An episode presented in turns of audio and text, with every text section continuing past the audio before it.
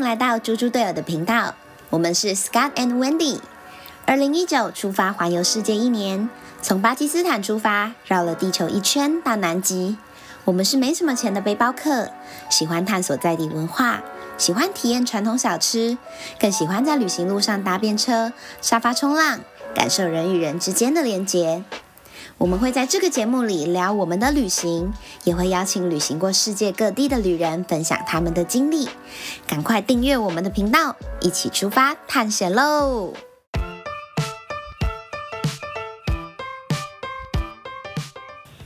大家好，欢迎来到猪猪队友的 Podcast，我是 Scott。我是 Wendy，今天呢，我们要要来继续分享我们的一些荒谬旅行故事了。我们我们的 podcast 会不会变成一个笑话？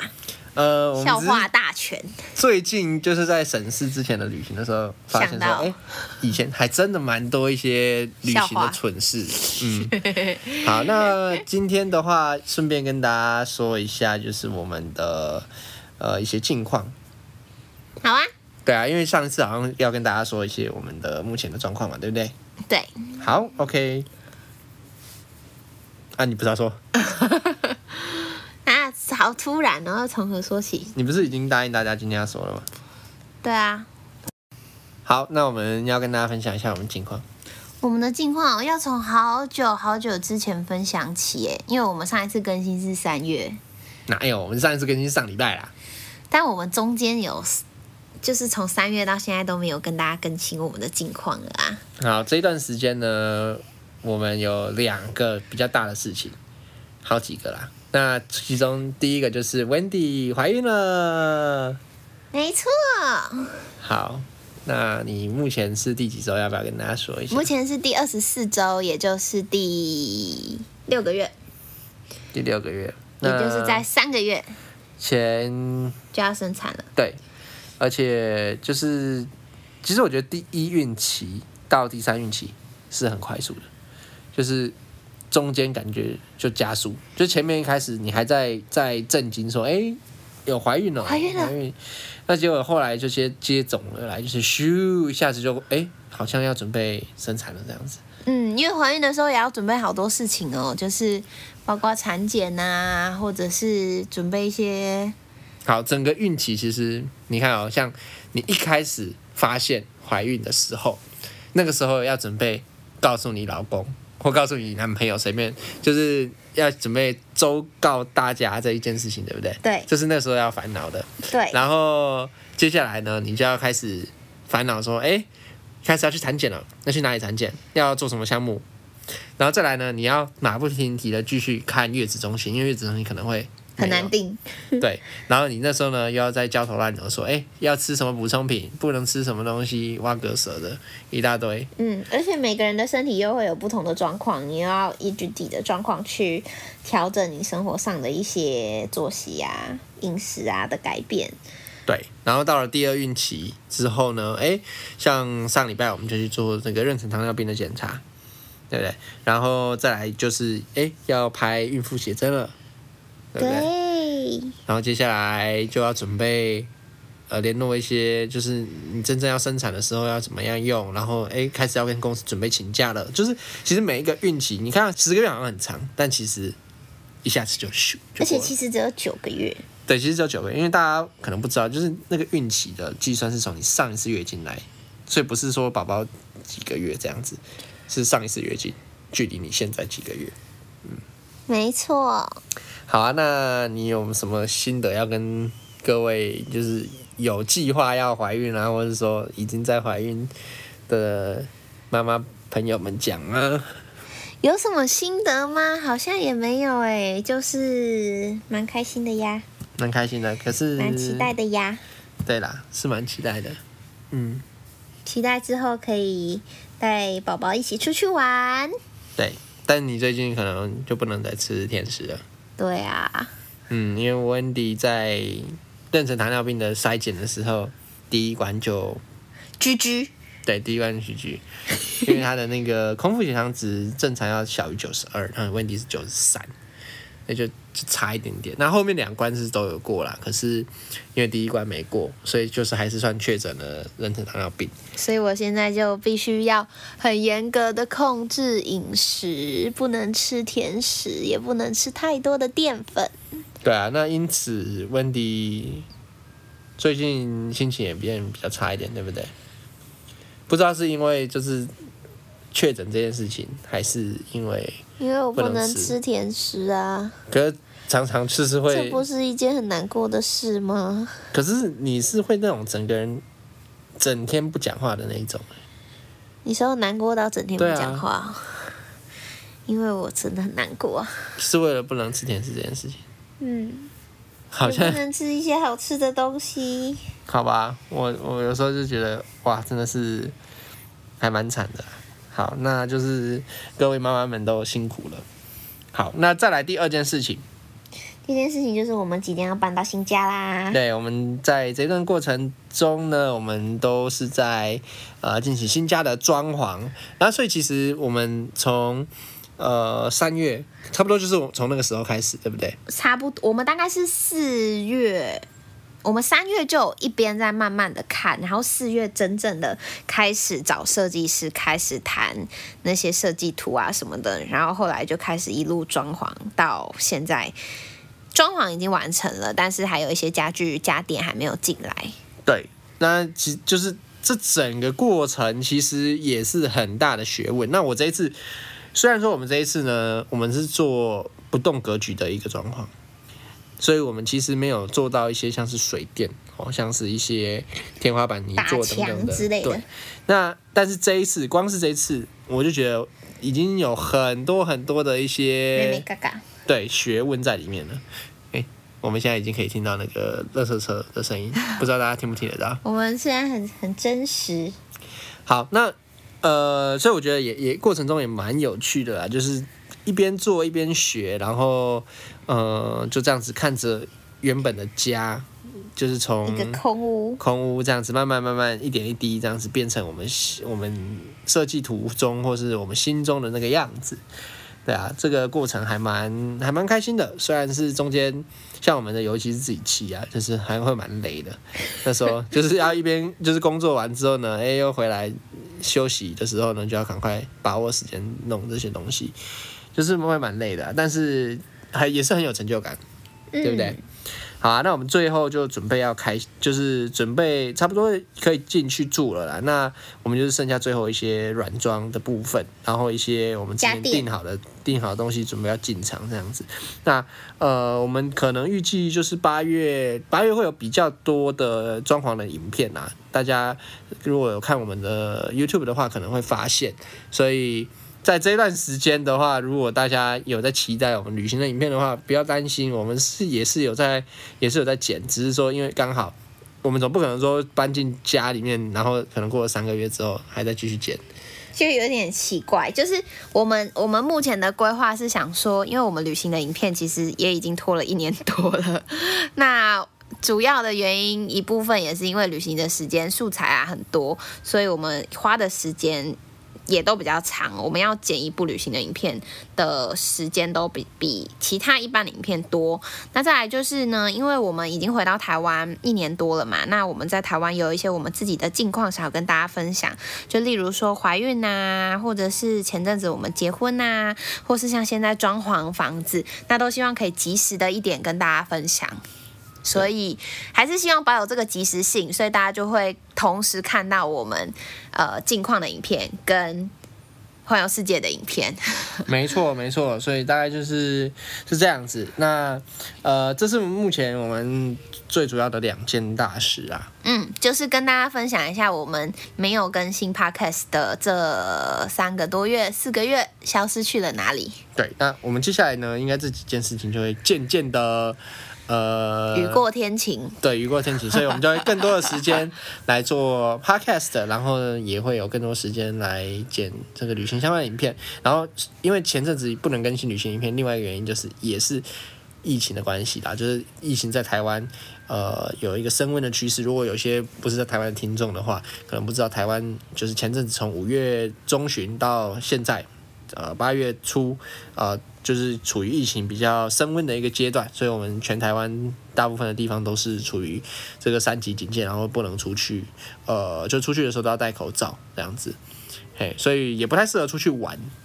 嗯，所以我们也就比较少发旅行的影片，包括在台湾或是在国外的。对，好啦，那我们闲话家常差不多到这边。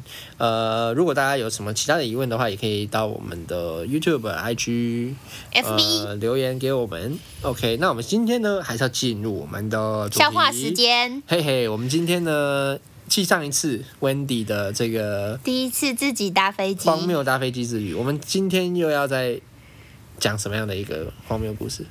你想要听，你想要听荷兰的故事还是香港的故事？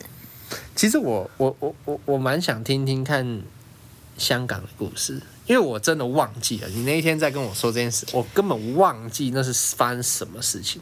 所以你今天要听香港的故事吗？那我为什么不能听？哦，我本来今天是想要讲荷兰的故事。啊那你好，那你讲荷兰的故 事，那你要帮大家买一个伏笔，对不对？好，好香香港的故事下一次再说。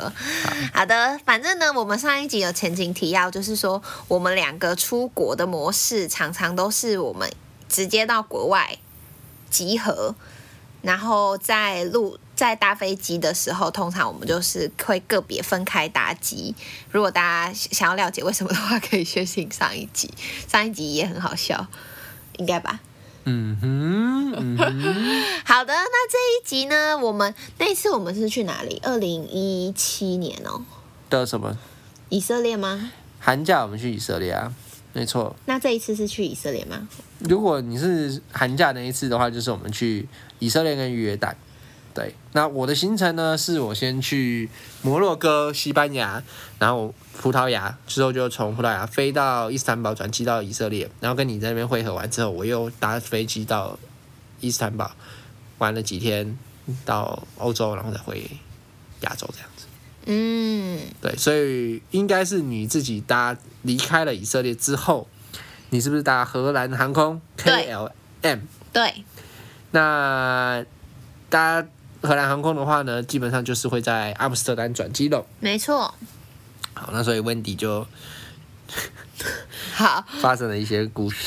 反正呢，因为我我都是买比较便宜的机票，所以我那张机票我记得它转机转的很奇怪，反正我好像绕了绕了地球一圈这样。哪有那么夸没有张吗？什么绕了地球一圈？嗯，明我明记得我飞荷兰，然后又飞，反正我转你就得很飞奇你就飞怪回亚洲啦，你不可能再飞到美洲啦。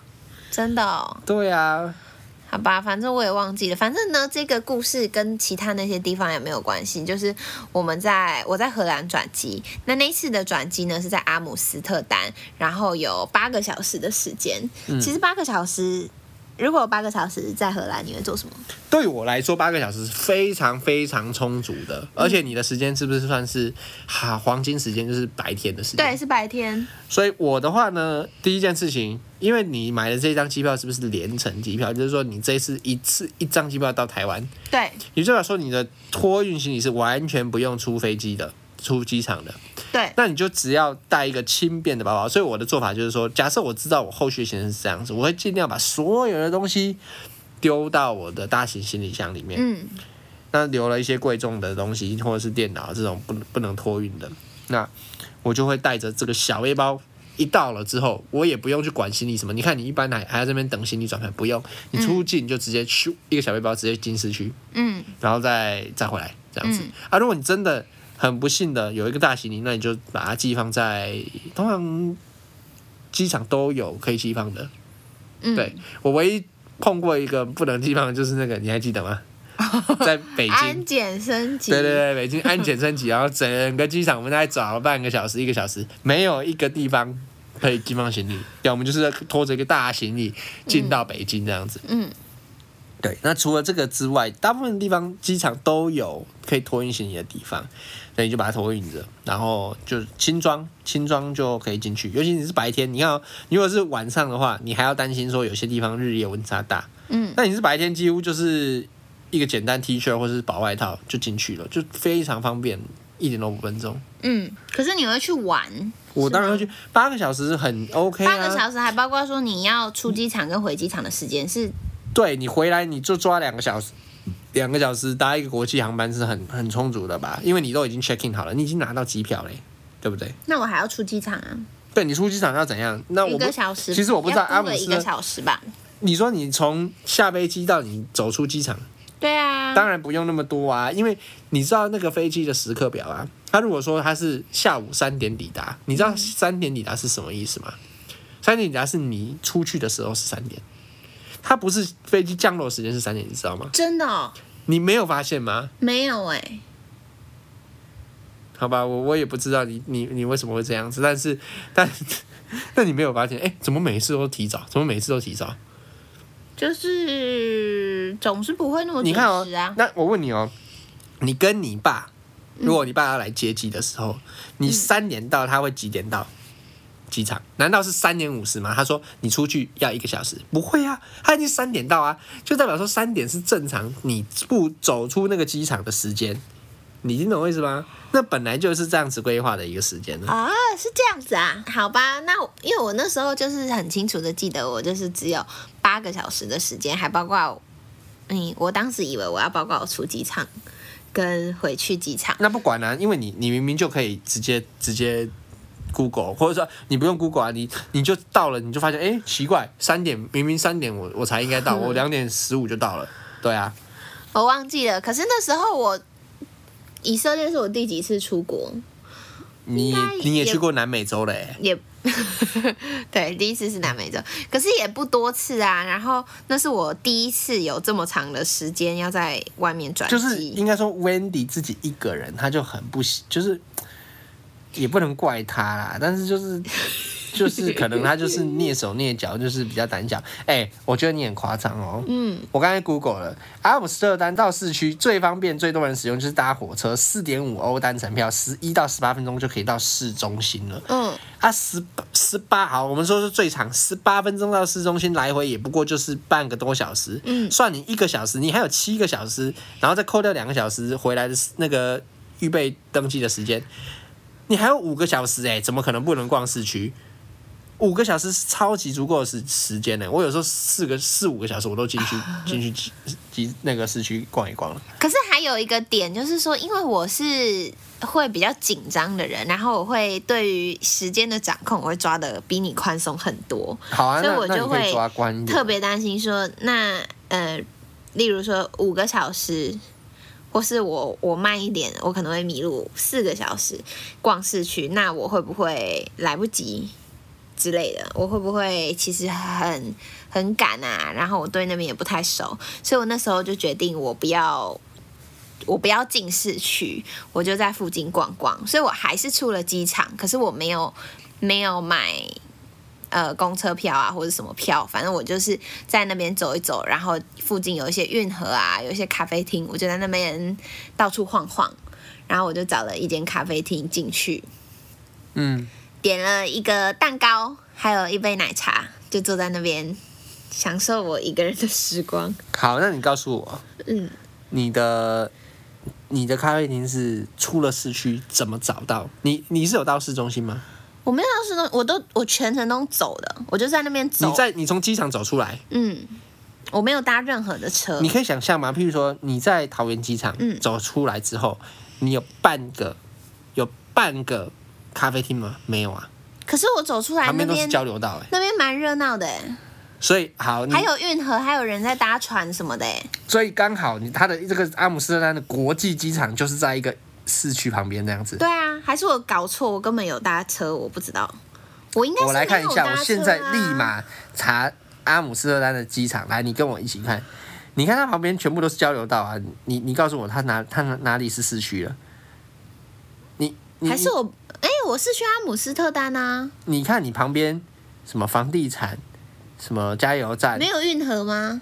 哪里有运河？那我去了哪这里哪里有运河？啊你看你看阿姆斯特丹这里才叫运河，你看这里，你看这里，哇，超级多运河。所以我有那、搭车，啊你那个机场根本就没有啊，你一定是有搭搭车吧？我一定有搭车，那我你根本不记得我有搭车、欸，哎，哎、等一下，你这你是在干嘛？你是在梦游哦？没有， 我跟你说，我真的没有搭车，我真的没有，我好，如果有我去保证过我没有阿姆搭斯特错丹的队友、有朋友们，你们可以留言告诉我们说，阿姆斯特丹机场出去真的像是温迪讲的吗？因为我去过很多个机场，很少机场是盖在市区里面，你能想象吗？盖在市区里面，飞机降落的时候，旁边全部都是运河，然后然后旁边都是咖啡厅，你觉得那个咖啡厅还要营业吗？我觉得你根本就是有脑子有点问题啊，还是我整个都是我幻想出来你的？就是幻想出来啊！我觉得你你你你你你是到底是做了什么事情啊？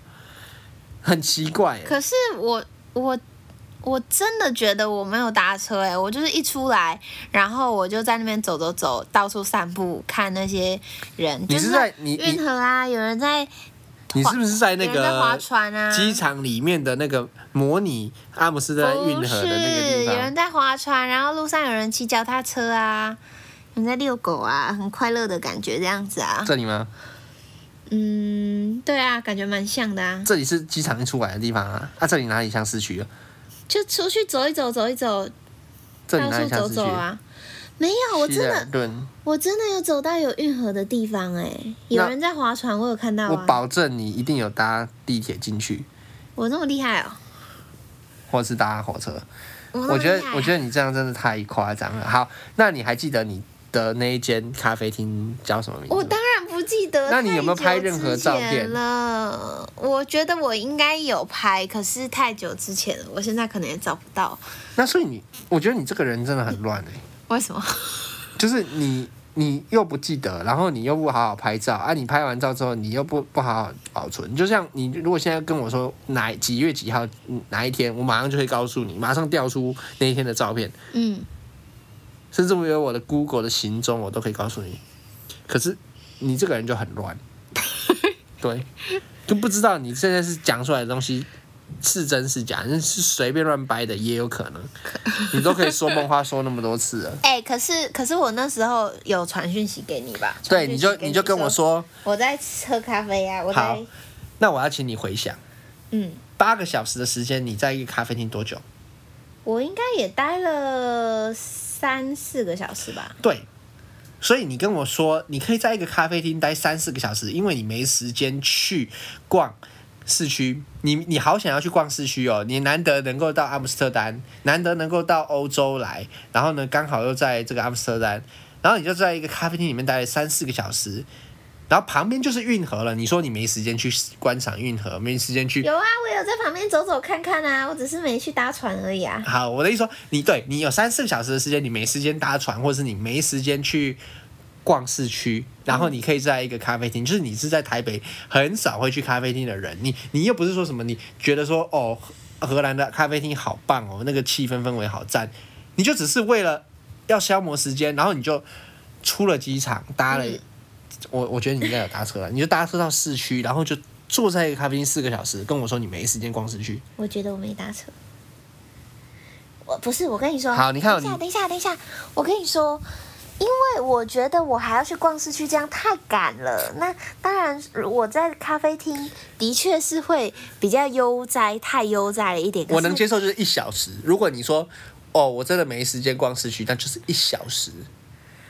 嗯那我就想要去感受一下人文氛围，嗯，一小时 OK。你有四个小时就是一个早上哎、哎、你为什么要瞧不起去咖啡厅的人呢、啊不是，因为重点是你又不是不是那种人，你是明明你明明就没有想要去咖啡厅，然后我就是觉得你这个很荒谬。我去到阿姆斯特丹，我不能享受一下阿姆斯特丹的咖啡厅氛围吗。好啊，那那那那 OK 啊，那你就是因为你不是这样跟我说的啊，你是说因为你没时间去去市区，我就觉得很很奇怪啊。不是，是我担心我去市区会太赶，懂吗？嗯，所以你现在还觉得去市区很赶吗？十八分钟，但是我我怕我会走丢啊，或什么的啊。好吧，那我就真的也没有办法了。那我觉得你，你有没有发现这一切的一切都是归根于什么？我害怕走丢，对，因为有三到四个小时，没有任何一个人会跟我说我没时间。但是只要，即便你有五十个小时，只要你说你一句“我担心我会走丢”，你五十个小时、五百个小时，你都不敢走出去一步。不是不是不是。可是三四个小时，我如果真的弄错一个东西东东，我就我就我就赶不上飞机嘞。没有那么夸张。你即便去咖啡厅，你也弄错了一些东西。好好，我等一下就告诉你为什么我觉得我没有搭车。好，反正呢，我就进了那家咖啡厅，然后那个店员也很好啊，就跟我推荐一些蛋糕啊，反正我就点了一个蛋糕，一个奶茶。那我就坐在那个窗边，窗边可以看到运河啊，然后那些很高的房子啊什么的，我就坐在窗边做我的一些事情，一边喝咖啡。后来呢，我就要离开的时候，我就要去付钱，我就拿出了我的 Visa 卡，给他刷卡，结果刷不了，我也不知道为什么， 啊，为什么？反正他的机器就是说刷不了。但是我那张卡是我在其他地方可以刷，可是他的机器就刷不了。然后我就我就因为他们是用欧元嘛，嗯，那我身上没有欧元，因为我根本没本来没有要去欧洲，我身上只有美金跟港币。然后我就问他说：“那啊、为什么会有港币？因为我们有在香港转机啊，香港就是刚才原本要说的另一个故事。那反正我就我就说，那我身上只有美金，可不可以？嗯，然后他就是他们有点为难，但就说哦好，没关系，也可以这样子。那他就换算了说，那要六美金。然后我就拿钱啊，只有五美金，所以差了一美金。对。然后我就我就很尴尬，你东西都吃下肚子了，对啊，我全部吃完，我要走了，我要回去搭飞机了。我就说我只有五美金，怎么办呢？然后他们就，因为他们本来已经从欧元给我到美金了，现在我美金又不够，那我该怎么办？港币呢？对，我就问他说：“那我有一些港币，你要不要？我全部都给你，因为也是一些零钱，可能算起来差不多这样子。”然后他我们觉得零钱不可能，钞票还有可能。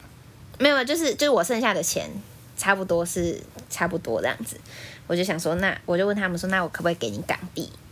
结果他们就更为难了，非常的为难，就说，嗯，我们应该不会去香港，然后那没关系，你就你就就就不用付这样。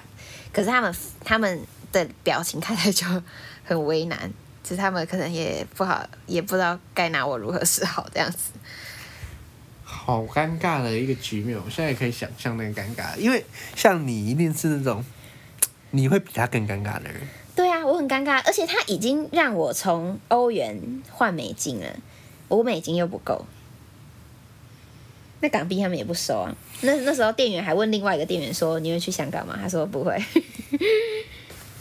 等于就是说，有点像是他要先自掏腰包帮你垫，然后他把那个港币拿走这样子。”对，但反正他后来也没拿，他就说他不会去香港，然后就没关系这样。对，那我就我就很沮丧，虽然他已经就是不收我那一美金，可是我还是觉得这样很不好。然后我就慢慢的走回机场，因为我不知道怎么办嘛，我走回机场。那走回机场的时候呢，我就看到机场旁边不是都有换钱的地方吗？嗯，我就发现，哎、可以换港币耶！我就把港币拿去换，然后呢，换成欧元，然后再拿回去给然他。后汇率超贵，我就拿回去还给他。你换多少啊？你记得我吗就就是差不多那个钱啊。不是我说你的汇率，你说超贵是多少啊？哦，我忘记了，也不是说超贵，就是机场旁边一定比一般的汇率贵啊，不是这样讲的，不是？啊应该，说，如果你拿一些强势货币，哦哦它哦，就是哦正常的价格。可是如果你拿的就是比较冷门，就是可能对于欧洲人来说，港币是相对冷门一点的，嗯，对啊，所以反正就你用一个很不好的汇率换了对一对欧元对回去，就是刚好一欧元。你是说对我想我想要换全部，还是你说我你帮我换一欧元，这样我要给你多少港币是吗？嗯，我应该是换一欧元，就刚好一欧元，对，然后就拿回去给他，对，然后我回去还就是很急的，有点快走快走，就是飞奔，对，赶快拿回去给他。然后呢？然后他们一看到我，他们就很惊讶，他们说：“哇，你你是个很诚实的人，什么之类的。”我就说我刚才找到换钱的地方了，还还给你们。然后他们就他们看起来很惊喜，就是说哇，他我记得他们是跟我说什么哦，你是一个很诚实的人哎、什么什么这样子。哎，等一下，你是欠他们一美金还是一欧元？哦，对了，我是欠他们一美金啦，但是我那时候就你就是换欧元换给他成欧元给还给他们这样哦，子。那这样你还多给他，这更厉害，对吧？因为欧元比美金更更对更啊值钱。，对啊，哇！反正所以这个故事这样蛮蠢的。这个故事告诉我们几件事情。第一个就是随时身上都要有足够的美金， and 欧元，呃，美金就可以 了，基基基本上啊，就是连一杯咖啡跟什么，你是吃什么？我我喝一杯奶茶跟一个蛋糕，跟一杯奶茶跟一个蛋糕，就也也不过几欧元的事情，这样子嗯，都没有得付，是蛮可怜的。为什么？因为你把美金都给我， maybe 那第二件事情就是你，而且你的 Visa 为什么会刷不过啊、我不知道啊，我觉得奇怪我觉得是他的读卡机的问题，不是有时候就会有这样子的问题吗？好吧，那那第二件事就是说，always 带多几张卡，就不要只带一张卡，你这样一张 GG 就 GG 了，对不对？对啊，对啊。那第三个就是，呃，我也不知道怎么说哎、反正你就是瞧不很瞧不起我去咖啡厅，我为什么就怎么会有人转机的时候去咖啡厅？对，然后还闹出这一个 这个闹剧，就是你你什么都没有玩到， 然后还能搞出这个闹剧这样子，对啊，你不觉得还蛮蛮蛮有趣的吗？我回我回想是觉得蛮有趣的啊、所以你在阿姆斯特丹印象就停留在机场外面有一个换钱的地方对啊，然后还有运河啊，有人在划船啊，啊！我真街的道很漂亮啊。然后我为为什么我说我一定没有搭车？你看我去机场旁边的换钱的地方，我换了钱，然后我再赶快跑回去把钱给他，那我一定没有搭车啊，怎么可能这样还有搭车？对你这样讲，我这样就完全完全可以理解。好吧，嗯，那我们今天就这样子，会不会太无聊？对，今天今天就是有点无聊的一个荒谬温迪荒谬故事。那我们接下来呢，就是来念一下大家的留言。好，我们已经好久没练榴莲了。这一则是 Alison 婷宜，应该是吧？婷宜支持猪猪队友，自从你们环游世界没多久，就成为你们的粉丝啦。喜欢你们 YouTube 留言区用心的回复，我也参加你们南极明信片活动，看起来是 Wendy 写的满满的文字，超可爱。只是很可惜没办法参加你们的分享会，只能看着你们的 Instagram 啦。如果说你们的 YouTube 频道可以当成在追剧，那么 Podcast 就是听床边故事啦。希望这一集不会太无聊，还是床边故事再无聊一点，可以听完可以睡觉。对对，好，没有啦。其实我觉得就是透过一些故事，让大家发现你的蠢这样子，就是怎么会有这么蠢的？那来，再来是超喜欢你们的，他是 Real Sadness。刚开始看到你们出发去环游世界的时候，觉得没有什么特别，之后发现蛮多前往冷门景点，还贴心帮大家整理攻略，真的很贴心。希望可以持续分享。下一则是 Ron，他说：“嗨嗨，Scott and Wendy，这集真是太有趣、太好笑了，让我一早听完，整天都心情很好。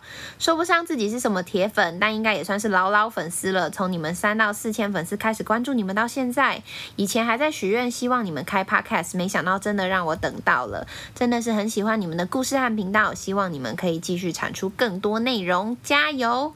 最后一则是奥菜钱，喜欢听故事，讲话流利，不会让人想睡觉，听完会让人更想要出门玩。那希望这一集听完之后呢，你可以记起温迪的教训。我们我们这两集应该 听完也会让人想出国玩吗？会呃，我吗？觉得会、欸，因为就觉得说你这么那么笨的人都可以出国了，我一定可以的，对不对？希望可以带给大家一些信心呢、啊好，就是大家也不用太担心啦，就是在机场走丢啊，或者是去咖啡厅没带钱啊，也是有解决办法的啦，那你对觉你真的觉得你有成长吗？有吧？所以你觉得你以后不会再这样子？尽量啊啦。好啊，我觉得你好像一辈子都没办法学会了。其实我觉得可能没有什么成长，我后面还有很多的故事可以跟大家分享。好啊，OK， 好，那如果大家想要留言给我们的话，可以在 Apple Podcast 下面给我们五星评论，我们就会在节目上念出大家的留言。然后呢，我们也会念大家的实体信件，但是因为我们把刚刚把我们的实体信全部都搬到新家了，那我们现在还没有正式入住，所以等应该下集或下下集就可以继续回复大家的信件了。那如果大家想要寄信给我们的话，也可以寄到树林大同邮局第三十八号信箱。好啦，那我们今天就到这边喽，晚安。晚安，拜拜。